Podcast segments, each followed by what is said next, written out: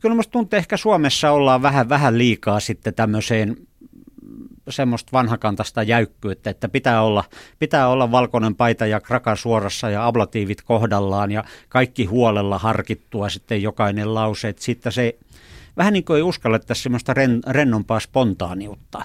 Että jos katsoo täällä maailmalla joskus, niin tämä on helppo löytää sitten verkostakin videoilla ja muilla, on esimerkiksi tällaiset TED-kokoukset, mitä Suomessakin on järjestössä juuri on sitten, että siinä on nyt sitten 13 minuuttia aikaa ja mitään paperista lukemista ei sallita ja nyt sitten paiskaa tästä, niin ehkä sitä vähän semmoista pitäisi olla enemmän Suomessakin harrastaa. Niissä TED-puheissa tyypillistä on myöskin se, että oli aihe mikä tahansa, niin siellä on hyvin vahva tunnevire, mikä sitä puhetta vie eteenpäin tai ainakin herättää siinä kuulijassa. Niin pitäisikö nimenomaan sitä semmoista tunnepuheen osaamista meillä Suomessa kehittää enemmän? Kyllä. Ja sehän juuri, jos joku sen tunteen tappaa, niin se on se, että sinne sitten luetaan, luetaan aikaisemmin kirjoitettu teksti paperilta. Eli kyllä mä itse ainakin ajattelen, kun mä menen ja pidän sitten puhetta, oli aihe mikä tahansa ja yleisö mikä tahansa, että vaat, että nyt mä menen lavalle ja nyt, nyt sitten heitetään tämä, että ehkä vähän sillä niin kuin rock-meiningillä, ainakin omissa ajatuksissa, no niin, nyt täältä tulee, yritetään täysillä. Että se ei ole ikävä velvollisuus, vaikka se velvollisuus olisikin, vaan jotenkin koittaa välittää, että okei, nyt mä ihan oikeasti haluan puhua teille ja ei ole pakko kuunnella, mutta yrittäkää edes, mä teen parhaani. Aivan.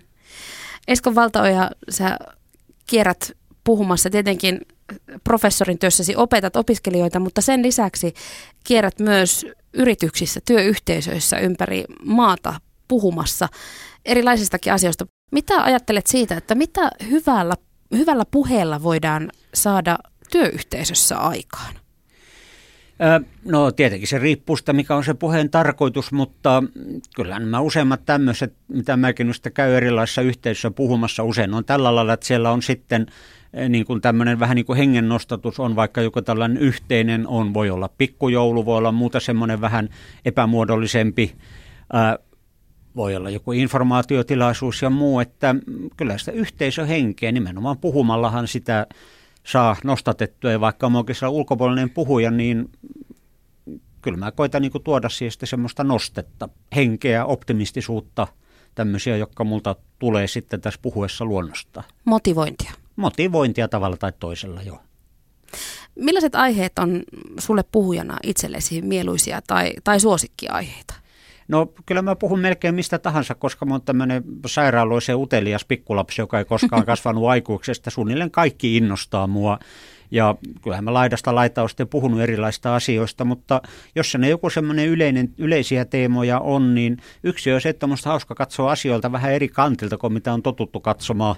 Ja saada sitten ihmisten ajatukset sillä vähän nyrjähtämään, että hupsis, noinko se onkin, tai voiko tollakin lailla ajatella, ja joskus jopa sitten ehkä pikkusen ärsyttääkin, että kyllä meille kaikille tekee hyvä saada joskus aamukahvit väärään kurkkuun.